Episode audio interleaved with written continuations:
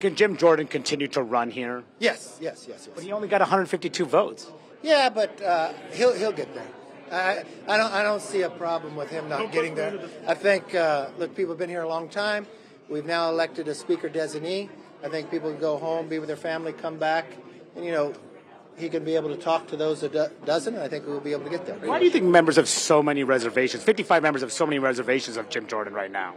I don't know so much of it as Jim Jordan as it is maybe with the eight who four percent caused this whole problem, and all the Democrats. I think that's more the reservation. People, are, uh, people just don't feel like they should have new leadership. That's why. Well, I don't think about new leadership. I I just think they they saw eight people work with all the Democrats to disrupt the country, and I think that that's a real problem that people have.